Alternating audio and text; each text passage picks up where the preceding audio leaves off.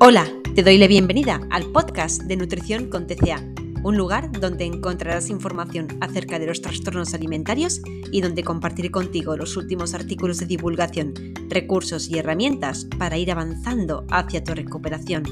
Yo soy Eli Custo y acompaño en terapia a personas cuyo objetivo es liberarse de las normas impuestas por el TCA.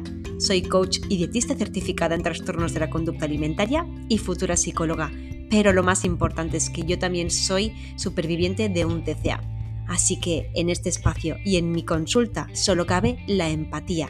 Gracias por estar otro episodio por aquí, acompañándome.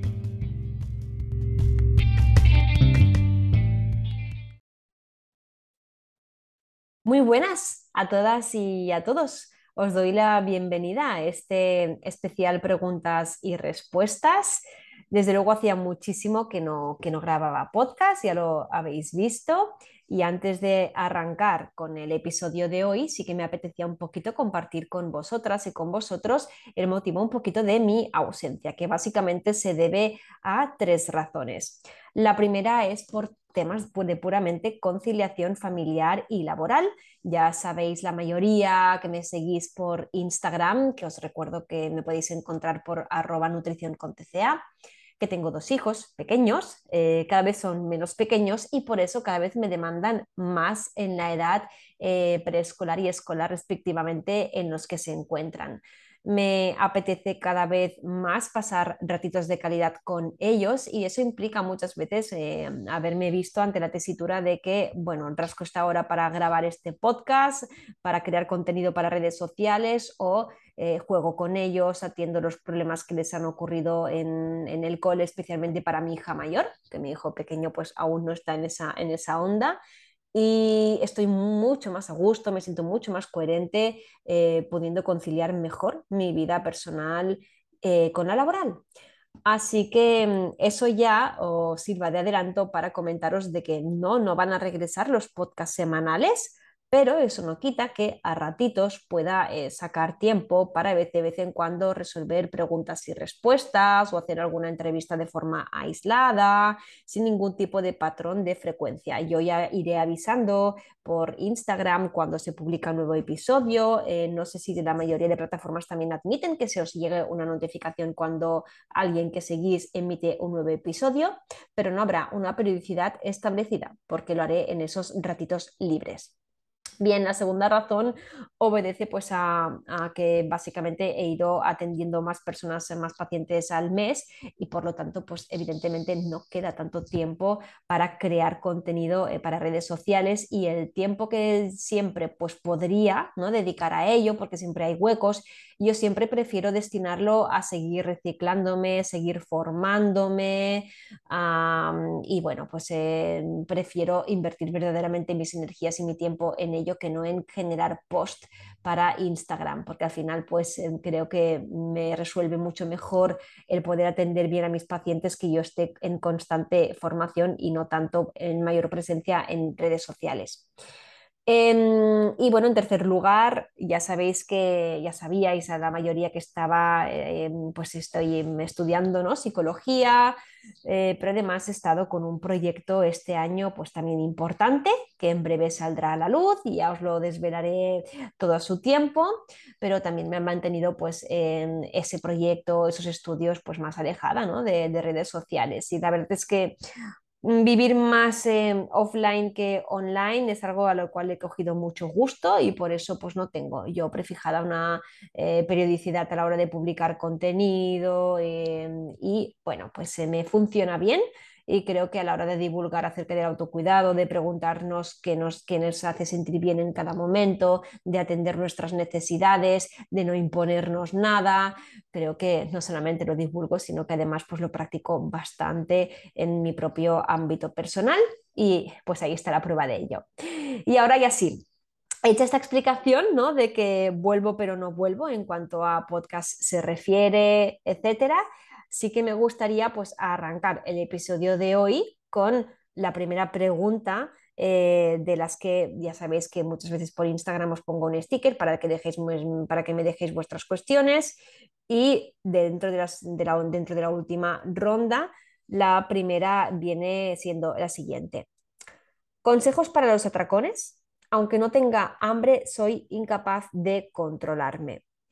Bueno, yo de los atracones he hablado largo y tendido en muchos de mis posts de Instagram y por eso tengo unas stories destacadas y os invito a que las eh, chequeéis por allí acerca de los atracones. También en nuestra página web www.recoverytobe.com tenéis un curso acerca de todos los, sobre los atracones. Y dicho esto, donde podéis ampliar información para dar un poquito de feedback breve acerca de todo lo que aplica y compete a atracones, es muy importante que os quede bien claro que hay que ir a atacar las causas raíz de ese atracón. Y con causas raíz no me refiero única y exclusivamente a, es que claro, siento ansiedad y mi forma de gestionar mis emociones, mi forma de regularme emocionalmente es yendo a la despensa y comiendo grandes cantidades. No digo que el factor emocional indudablemente no pueda ser un factor desencadenante de esos atracones, pero tenemos que ir a ver si existen otros factores que también están causando la aparición de atracones. Así que me gustaría enumerarlos a continuación, los más comunes, para que cada cual que me esté escuchando y, que le interese el tema de los atracones esté viendo si le aplica o no le aplica eh, esa causa raíz que también hay que ir a resolver. La primera de ellas es que estemos en una condición de deficiencia energética. Si no sabéis que si sufrís o no eh, deficiencia energética, también os invito a que por Instagram chequeéis por ahí eh, algún post donde hablo acerca de cuál es la sintomatología física y emocional más habitual, ¿vale? Porque esto ya va mucho más allá de que si eres mujer y has perdido el ciclo menstrual, la menorrea hipotalámica funcional es un síntoma más, pero desde luego no el único. Y entonces, ¿cómo lo haríamos con los hombres? ¿De acuerdo? Porque evidentemente el TCA no entiende de géneros. La sintomatología emocional va mucho más allá de alteraciones del ciclo menstrual, va con falta de líbido, va con falta de energía, eh, va con sensación de apatía, va con sensación todo se me hace un mundo y tengo incapacidad para hacer frente a mis problemas, eh, tengo dificultades para concentrarme y poder atender bien mis asuntos cotidianos, estoy pensando en comida constantemente, Ah, va mucho más allá, ¿de acuerdo? De, los topicazos de que tengo la, la, piel reseca, las uñas quebradizas y no tengo mi ciclo menstrual, que es hasta entonces como popularmente eh, se definía una situación de deficiencia energética en el contexto de un trastorno alimentario. Como veis, hay mucho más eh, sintomatología. Bien, pues estamos en ese cuadro de baja disponibilidad energética. Los atracones, claro que van a estar. Es una respuesta fisiológica que viene a demandar eh, y reponer toda esa energía que está ausente en nuestro cuerpo y por lo tanto, bienvenido sea ese atracón porque pretende resolver ese déficit energético. Luego, por otro lado, la restricción mental de los alimentos. Si cada vez que yo eh, como algo que para mí es una fear food, es decir, un alimento que yo temo comer, me da igual que sea un helado, una galleta, que un plato de pasta. Luego yo estoy pensando, he hecho mal, no debería haberlo hecho, tendré luego que realizar una conducta compensatoria, ya sea con purga, ya sea sobreentrenando, ya sea ayunando, ya sea comiendo menos cantidad de carbohidratos y de otros alimentos en la siguiente comida, pues evidentemente estoy en plena restricción mental, es decir, estoy comiendo, porque sí, el hecho es que, claro que estoy comiendo y afrontando ese alimento, pero por dentro yo ya estoy pensando qué conducta compensatoria debo llevar a cabo, em, me estoy sintiendo tremendamente culpable por haber comido esto y estoy anticipando que esto no debe volver a ocurrir. Así que la anticipación de, de una futura eh, prohibición de ese alimento, aunque yo luego me la vuelva a comer, pero da igual, es decir, mi cerebro ya ha pillado, ya ha visto venir un pensamiento de anticipación de que esto no está permitido para ti o debes compensarlo, que ya sabemos que las conductas compensatorias eh, también refuerzan ese atracón, ¿vale? Esa purga, ese sobreentrenamiento, ese ayuno está reforzando ese atracón. Ah, pues indudablemente, aunque nos lo estamos comiendo, no nos lo estamos permitiendo. Así que se van a generar instrucciones en nuestra corteza prefrontal de que la próxima vez que veas ese alimento, agárralo, cómelo, porque no sabes la próxima vez que tú te vas a poder permitirlo. ¿De acuerdo? Bien, y luego también, pues por supuesto, puede ser un factor ese atracón, otro factor desencadenante, pues puede ser eh, una habituación, es decir, tengo asociado que a determinada franja horaria del día yo estoy solo, sola en casa y recurro pues a ese atracón. Finalmente, también creo que es muy importante discernir entre qué es un atracón subjetivo de un atracón objetivo. Un atracón objetivo es aquel eh, atracón donde verdaderamente en un lapso de corto muy breve yo he ingerido muchísima cantidad de comida absolutamente desconectado, desconectada de mi persona. Un atracón subjetivo sería, pues por ejemplo, yo suelo merendar un café con leche, cinco galletas y hoy me he comido siete y una once de chocolate. Eso no es un atracón. A mí me han apetecido esas galletas y también me ha apetecido el trozo de chocolate. Que yo luego sienta culpa al comerlo es otra cosa, pero no me está indicando esa culpa que he hecho algo malo, que he hecho un atracón. ¿Ok? Así que cuidado, ¿de acuerdo? Con diferenciar un atracón real de un atracón subjetivo. Siguiente pregunta. Me preguntáis, ¿puedo recuperarme de un trastorno por atracón en soledad?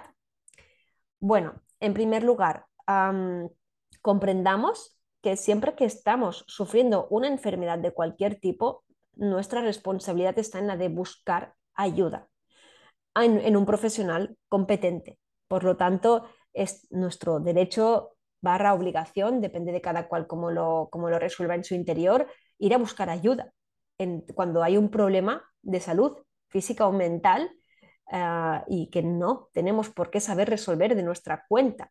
Eso no significa que, mm, claro que sí, es posible. De ser posible, es posible.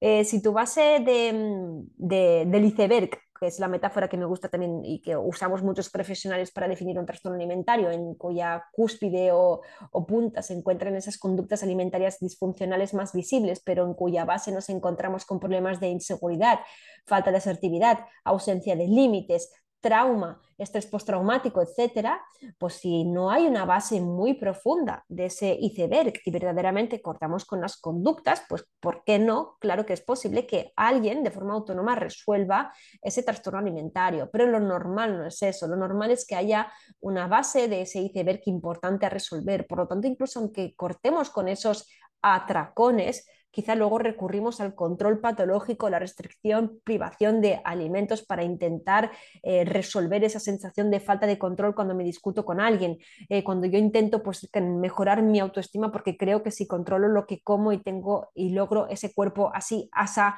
me voy a encontrar mejor conmigo misma. Luego no estoy resolviendo ese problema de inseguridad, falta de autoestima, eh, etc.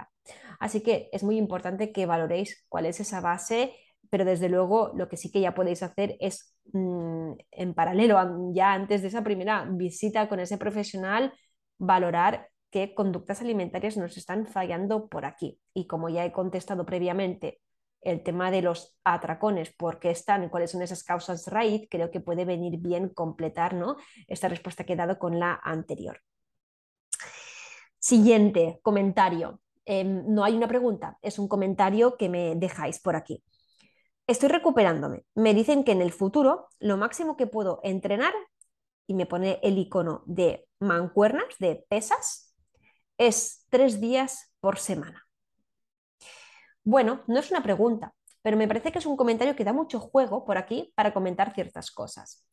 En primer lugar, comprendamos que para retomar un entrenamiento, un deporte, una actividad física, lo ideal es que estemos recuperados totalmente. Y eso no implica única y exclusivamente a la parte física.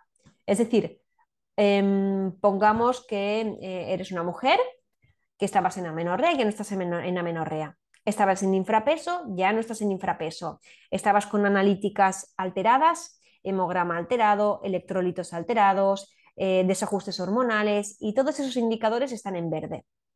Bueno, ¿Ya puedo volver a ponerme a entrenar sin ningún tipo de riesgo? Pues depende. ¿Para qué te vas a poner a entrenar? ¿Qué persigues con ese entrenamiento? ¿Cuál es tu intención de ese entrenamiento? ¿Es verdaderamente porque te apetece? ¿Porque te gusta? ¿Porque te despeja? ¿O resulta que es tu único recurso para gestionar tus emociones, para regular tus emociones? Porque verdaderamente cada vez que tienes ansiedad solo lo sabes resolver con el deporte porque cada vez que te encuentras con aburrimiento o soledad, lo único que se te ocurre es, mm, dentro de tu, de tu biblioteca de recursos emocionales, ir a buscar el libro de ejercicio. Esa no es una eh, buena eh, intención si desde luego nuestro único recurso para solventar y regular nuestras emociones, nuestro único es el deporte. Que sea uno más, ok, que sea el único, no, no puede ser. Si tu intención es la de gestionar tu tamaño corporal tu cuerpo eh, y recurres a ese ejercicio con esa intención, tampoco estaremos yendo a movernos con una intención adecuada. Así que como veis, no se trata aquí de que ya estemos recuperados físicamente, podemos volver a entrenar. Se trata de que verdaderamente apostemos por una recuperación real y completa y que cuando nos vayamos a mover lo hagamos desde la pura apetencia y no imposición, que no atendamos a resolver normas autoimpuestas de que tengo que entrenar tres o cuatro o cinco veces a la semana con tal intensidad, ah, con tal periodicidad, eh, con tal plan de entrenamiento y que verdaderamente pues, podamos optar por la flexibilidad y que si estoy cansado o cansada, yo ese día no me, no, eh, me quedo pues en el sofá intentando descansar un poco, no me añado un movimiento que mi cuerpo le va a resultar desagradable e impuesto. De que si yo pues tengo otros planes, pero yo normalmente pues los miércoles voy al gym, pues que si me salga un plan el miércoles, yo tengo que poder ir a ese plan si me apetece. Me explico, es decir, se trata de poder regresar a un movimiento, entrenamiento, actividad física que nos resulte placentera, no autoimpuesta, sin normas, y para eso la recuperación psicológica es muy importante. Desde aquí os invito a que busquéis en la web www.proyectoprincesas.com, tengo un artículo por escrito y luego también tengo un podcast que también es exactamente lo mismo pero en formato audio sobre puedo entrenar en mi recuperación, por ahí encontraréis muchas más muchos más datos e información relevante y también pues doy una vasta información acerca de cuáles pueden ser las, las potenciales consecuencias negativas físicas en el caso de que nos pongamos a entrenar sufriendo baja disponibilidad energética. Me preguntáis también, ¿en una recuperación de trastorno de la conducta alimentaria es necesariamente eh, imprescindible subir de peso? Bien, pues depende, depende porque sí, de virar hacia cada vez más escuchar qué necesita mi cuerpo y de satisfacer sus necesidades, de comer suficiente y de tener un patrón alimentario flexible e intuitivo, yo recupero peso, es que antes yo estaba eh, supalimentándome, estaba manteniendo una infraingesta. Luego, Claro que sí, si yo estaba restringiendo cantidades, variedades alimentarias y de suprimir esas restricciones y yo subo de peso, claro que era importante para mí eh, recuperar ese peso, porque forma parte de que yo me estoy eh, recuperando de ese trastorno alimentario, estoy por fin atendiendo mi hambre, estoy por fin, pues no conteniéndome eh, antojos, estoy pues, por fin siendo más flexible con mi alimentación, no estoy cuadrando eh, tanto pues eh, como voy a un restaurante este fin de semana, luego tengo que entrenar así, tengo que entrenar así, estoy suprimiendo conductas compensatorias pre o post. Así que, claro, indiscutiblemente en esos casos lo normal será que haya una recuperación del peso al detrás, pero esto ya es una eh, subconsecuencia de resolver esas restricciones. Habrá otros casos, habrá otros tipos de trastornos de la conducta alimentaria y otros contextos donde la recuperación no implique recuperar peso, ¿vale? Porque estemos hablando de eh, solventar otro tipo de conductas, pero cuando las conductas que estamos hablando aquí de resolver son restricciones de, alimentos, de, verdaderamente ser, un, ser más flexibles y por fin honrar un hambre y el grado de restricción era muy elevado, pues evidentemente claro que habrá una recuperación del peso. Si en cambio el grado de restricción era bajito, pues no lo sabemos, porque resulta que ah, si algo le ocurre al metabolismo es que cuando, cuando bajamos la ingesta energética, nuestro gasto energético también se reduce y notablemente. Así que aquí depende de la salud metabólica y la bioindividualidad de cada persona pero muchas personas lo que ocurre es que mm, también elevan su metabolismo justamente gracias a comer más suficientemente y de ahí pues también se incrementa la ingesta, pero también gasto energético. Luego aquí el balance final muchas veces depende de, eh, insisto, eh, genética, ya factores absolutamente individuales de, de cada persona, porque cada fisiología es un mundo, cada grado de restricción es un mundo cada caso es un mundo que hay otros factores que intervienen eh, y ponderan a la hora de eh, decidir cuál va a ser el peso final de una persona. Bueno, preguntáis también en este, en este sticker de preguntas, ¿algún límite para em, mi hija eh, que sufre un TCA ante sus malas contestaciones, malos gestos, etc., me debato entre el enfado y una pena e impotencia terrible. Bueno, aquí yo invitaría a aplicar ciertos conceptos de, crianza y es que muchas veces cuando nuestro hijo, nuestra hija, evidentemente no pretendo aquí sustituir ninguna em, figura de psicoterapia infantil ni, ni tampoco invadir el terreno de, de, la pedagogía, pero sencillamente lo que sí quiero, sencillamente de sí, es rescatar conceptos de límites y crianzas, eso sí, sencillamente eso para contestar esta pregunta. Y es que ni una actitud pasiva de que miro para hacia otro lado, mi hijo, mi hija está haciendo algo que no me gusta y por lo tanto miro hacia otro lado eh, y ya está, porque no me apetece enzarzarme en una discusión, no me apetece escuchar su, réplica, no, no, me apetece confrontar una discusión. Bien, pues coger y mirar hacia otro lado no va a ser evidentemente la mejor forma de resolverlo, pero tampoco va a ser la de buscar una confrontación y un ataque frontal, directo,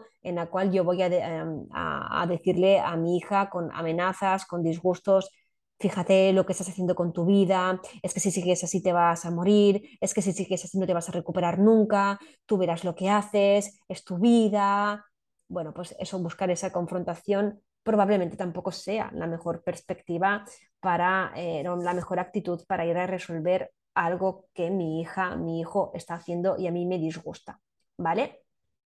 Así que aquí el límite está, lo que está haciendo mi hijo, mi hija, está afectando su bienestar eh, y entendiendo por bienestar su salud física y o mental. La respuesta es sí, porque está eh, sufriendo una enfermedad y está realizando conductas que van a potenciar y que están potenciando esa enfermedad. Luego, mirar hacia otro lado no es la mejor solución posible, ¿vale? Eh, porque sí que está alterando su bienestar.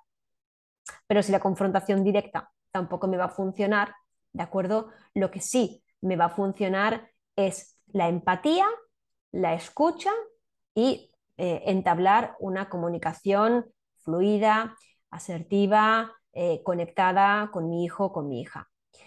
¿En qué medida me puede ayudar la empatía? Pues bueno, la empatía me puede ayudar, en primer lugar, a, ver que quizá mi hijo o mi hija está en una fase precontemplativa de su enfermedad eh, o en una etapa contemplativa y no en cambio en una etapa de recuperación activa. Quizá mi hijo o mi hija eh, ni siquiera le vea un problema a ir al gym cada día, a concentrarse en ver en, aplicaciones qué alimentos se cumplen los macronutrientes necesarios para resolver su alimentación, eh, seguir comiendo en base a múltiples normas, rituales y rigideces y no le ve ningún problema porque eh, pues mamá, papá, es que yo lo hago por salud, a mí ya me gusta comer así, no hay ningún problema. Eso ya está, eso es estar en una fase precontemplativa, es decir, no hay conciencia de que estoy sufriendo una enfermedad.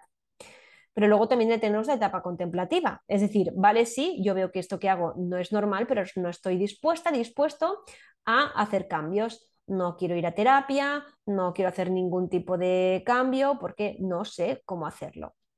Y luego estamos en una etapa pues, también que está entre esa fase contemplativa y la de la recuperación activa, ¿no? que es esa fase en la cual pues, em, yo veo que tengo un problema, sí que quiero hacer cambios, pero me cuesta mucho hacerlos, no sé por dónde arrancar, etc. Así que, en primer lugar, la empatía que puede tener aquí un padre o una madre, o una pareja, un familiar o un amigo, ¿vale? Es detectar en qué etapa está esa persona que quiere ayudar porque si la etapa que está es muy inicial, muy precontemplativa, cuando yo le digo a esa persona tienes un problema, tienes que ir a terapia, su respuesta va a ser un choque mm, y va a decirme que no, yo no tengo ningún problema. Luego, para hacerla salir de esa etapa, pues quizá puede convenir hacerle muchas preguntas. Por ejemplo, em, ¿pero tú estás bien en tu día a día? ¿Te encuentras sin ansiedad? ¿Te encuentras a gusto con lo que comes? ¿O estás todo el día pensando en comida? ¿Crees que tienes una buena relación con la comida? Tanteando estas preguntas, ¿no? que es la estrategia de la entrevista motivacional, ayudamos a que esa persona pueda comenzar a pensar por sí misma esa respuesta que no brindárselas de, buena, de buenas a primeras nosotras, nosotros esas respuestas. Intentar que las encuentre eh, de, de modo propio para que despertar en esa persona mayor conciencia, porque al final es la conciencia lo que va a hacer eh, salir de una etapa precontemplativa y virar a una motivación extrínseca y luego finalmente a una motivación intrínseca para que le nazca a esa persona de sí, quiero cambiar y lo quiero hacer yo y me busco la vida para hacerlo. La conciencia. Otras fórmulas de despertar la conciencia puede ser, pues, mm, mira, escúchate este podcast, mira este libro, mira eh, esta cuenta en Instagram, quizá te resuene, quizá te ayude, eso también ayuda bastante a despertar conciencia. Bien, bueno, pues si ya hemos empatizado y tenemos claro más o menos en qué punto se encuentra esa persona que yo quiero ayudar, a continuación lo que también puedo tener claro es qué puedo hacer yo. Si yo soy su madre, su padre, su amigo, su amiga, su pareja, yo no soy su terapeuta.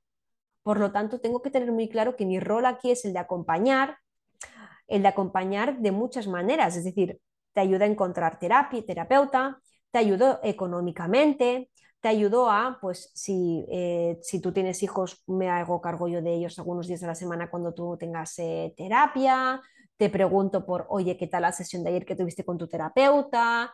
Pero que tengo que tener muy claro cuál es mi rol. Y mi rol no es el de tratar, mi rol es el de acompañar, eh, el de ayudar. Y si no sé exactamente en qué acciones se traduce, mi terapeuta, el terapeuta, perdón, que trate a, mi hijo, hija, pareja, tiene que ayudarme a encontrar mi rol.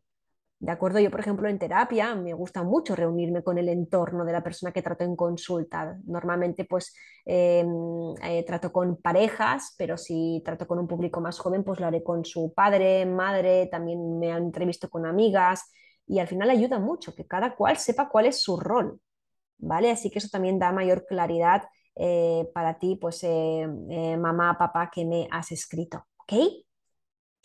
Y bueno, finalmente también está el tema de poner límites, es decir, el de comprendo que ahora mismo estés pasando por unos malos momentos, pero en casa no. Eh, tolero, no toleramos hablarnos mal. No me gusta cómo me hablas. No me, gusto, no me gusta ese tono. Eh, no me gusta que sea pues yo el blanco con el cual tú eh, canalices tu eh, ansiedad, malestar, incertidumbre, enfado, enojo, etc. Estoy aquí para hablar contigo cuando lo necesites, pero no estoy aquí para recibir esos ataques. Y ahí estamos poniendo también un límite. Espero que con estas breves, porque al final son muy breves, instrucciones, haberte, poder, haberte podido contestar un poquito a ti y a cualquier persona que se encuentre en esa, en esa situación. Bien, siguiente pregunta. ¿Qué opinas de medicamentos en recuperación? Imagino que con el tema de medicamentos no te refieres únicamente a suplementación nutricional, porque si es así, pues tengo también por ahí grabado un episodio de qué opino de suplementos tipo batidos eh, en recuperación en la fase de rehabilitación nutricional, sino que interpreto que te refieres a, intervención, medicación, farmacologías de origen psiquiátrico, de inhibidores eh, de captación de la serotonina, tipo pues, eh, floxetina, sertralina, eh, etc. Em, no soy ni pro ni anti farmacología en estos contextos, ¿de acuerdo? Yo trato con pacientes que la, que la, que la toman, que luego la han ido evidentemente espaciando para finalmente dejarla, tengo pacientes que no eh, la consumen, cada contexto es un mundo. Me gusta confiar en psiquiatría, me gusta confiar en el, sistema. Creo que si se pauta, es verdad que muchas veces se hace un, un abuso, pero hay muchas veces y muchos casos que son necesarios. Y comprendo que por seguridad social, en una entrevista de 10 minutos, si yo fuera un psiquiatra, preferiría curarme en salud y recetar automáticamente eh, cierta medicación, porque mm, por, su sistema económico no puedo tener una entrevista una vez a la semana de una hora con esa persona para ayudarla eh, mm, de otras vías. Así que comprendo la posición de muchos profesionales de verdad que no es nada fácil estar ahí en un consultorio con bata blanca, siendo la, siendo la responsable de la salud mental de un paciente y eh, que, pues, eh, que, por protocolo sanitario se, receten muchas veces ese tipo de medicamentos. Pero además es que pueden ayudar, eh, por supuesto, cuando eh, el, paciente está con una sintomatología muy reactiva, le está costando mucho exponerse a ciertos alimentos, está pasando muchísima ansiedad, etc. Eh, pero tampoco soy pro de esa medicación y no soy pro, desde luego, de pautarla porque sí y por sistema. Así que creo que cada cosa es un mundo, lo siento mucho, es una respuesta en la cual eh, no me mojo en absoluto, pero es que lo siento así. Yo respondo que no lo sé y que cada caso es un mundo y hasta que no te encuentro en terapia y no veo y valoro tu caso, no sé decirte a ciencia cierta si esa recomendación de tomar medicación está bien contextualizada y es coherente o en cambio me parece una absoluta barbaridad. ¿Vale? Porque mis respuestas han ido de todo y si has eh, pasado por mi consulta ya sabes que, no soy, que soy bastante pues, neutra. Dicho esto, lo que sí que quiero eh, matizar por aquí es que es muy importante que también entendáis que parte de esa ansiedad, eh, parte de esa incapacidad para resolver problemas, justamente forma parte de esa baja disponibilidad energética de, lo que, de la que os hablaba antes en este podcast. ¿De acuerdo? Y es que un cerebro malnutrido es un cerebro ansioso, hipercontrolador, hipervigilante, así que por supuesto que va a tener ansiedad continuamente si se le sigue privando de la ingesta energética suficiente como para salir de ese estado y ningún antidepresivo va a resolver ese cuadro de ansiedad. ¿De acuerdo? Y si la persona siempre está preocupada, pendiente por su peso, ¿de acuerdo? Tampoco única y exclusivamente ese medicamento va a resolverlo. Que sea una muleta para esa fase, eh, para ese momento, no significa que sea el, tratamiento eh, indefinido, ¿vale? Siempre va a ser pues em, una muleta, insisto, un complemento que pueda tener toda la razón del mundo de estar, pero no nos podemos quedar únicamente con, esa muleta. Hay que ir, por supuesto, a las causas verdaderas de esa ansiedad. Bien, y ya finalmente, para, finalizar el capítulo de hoy, voy ya finalmente con una última pregunta. me preguntáis también, me cuesta mucho dejar de categorizar alimentos buenos y malos intuyo que aquí la pregunta es qué puedo hacer para dejar de, clasificar los alimentos entre sanos e insanos.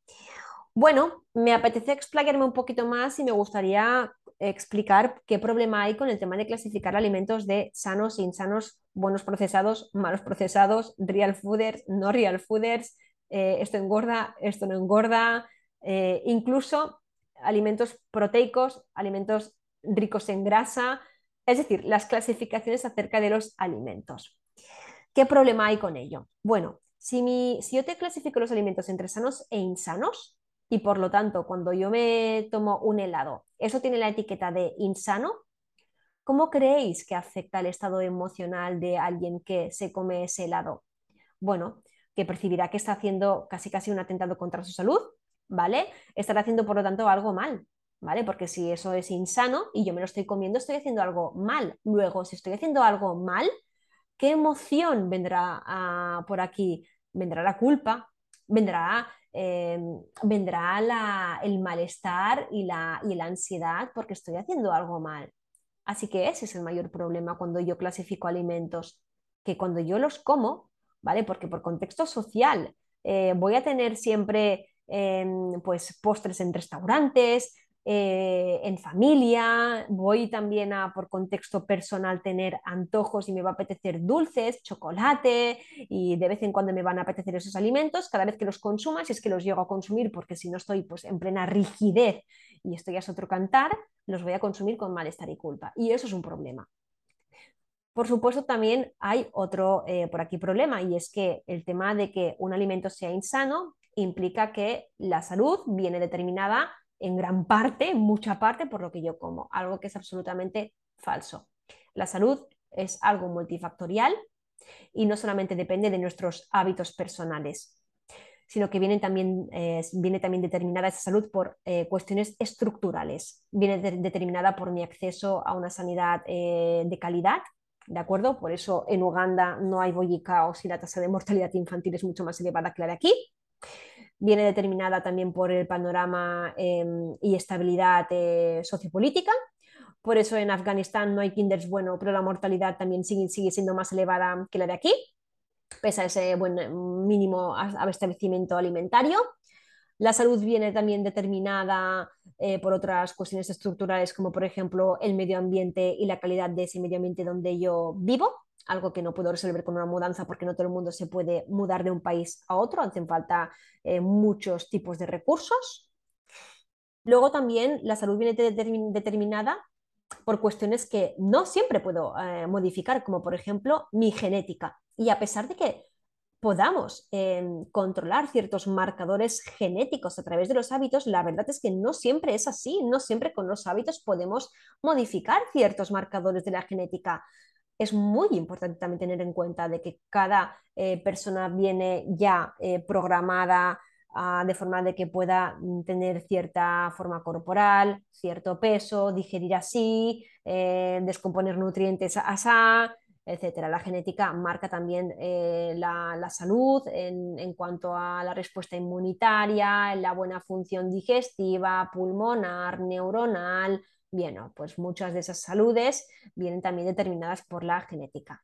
Y luego, de la parte que sí podemos modificar de nuestros hábitos, no está únicamente mis hábitos alimentarios como aquellos que impactan directa y unilateralmente en la salud, sino que también está mi higiene del sueño, también está em, mi propia capacidad de gestionar el estrés y las emociones, está la prevención de accidentes, está el tema de la actividad, del movimiento, ¿vale? Y no, no me refiero a que tengamos que practicar ejercicio físico de, por sí, sino que haya pues, un mínimo de, de, movimiento, algo que la mayoría de las personas ya cubrimos sobradamente, ¿vale? así que está mucho más allá la salud ligada a no lo que como.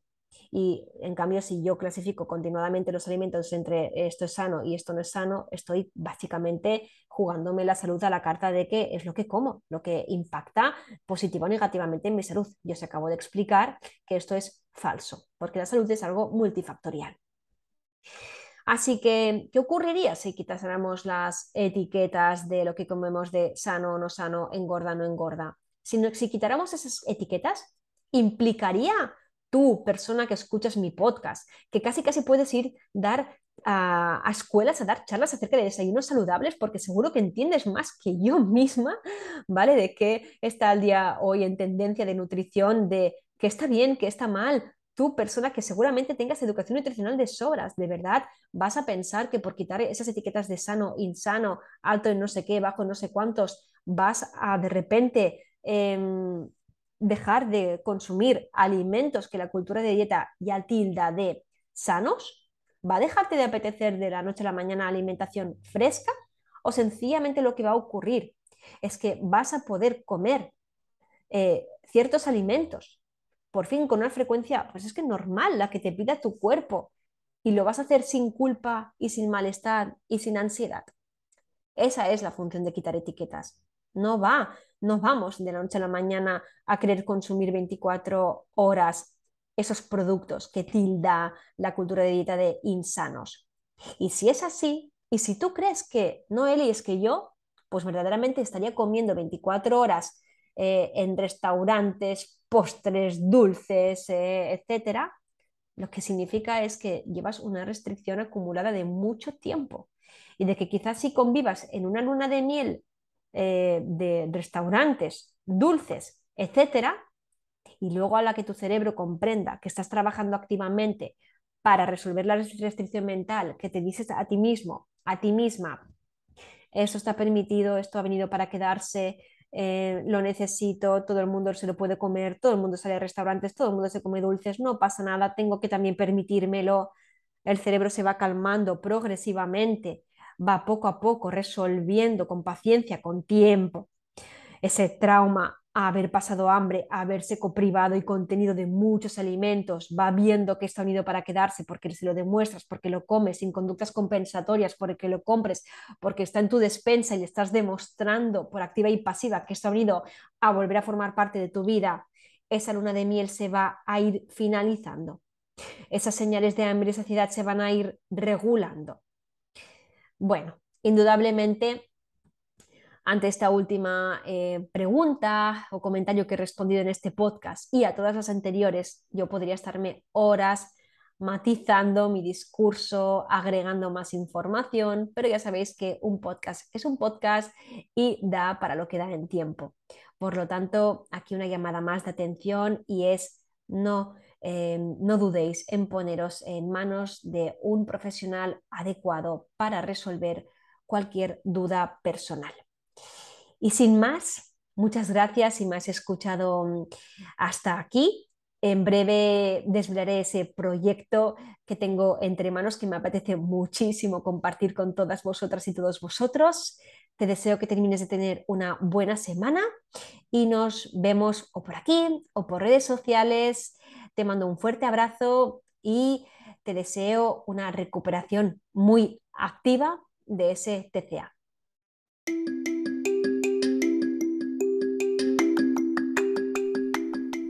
Te doy las gracias por escuchar este podcast y por poner el foco de atención en tu propio bienestar.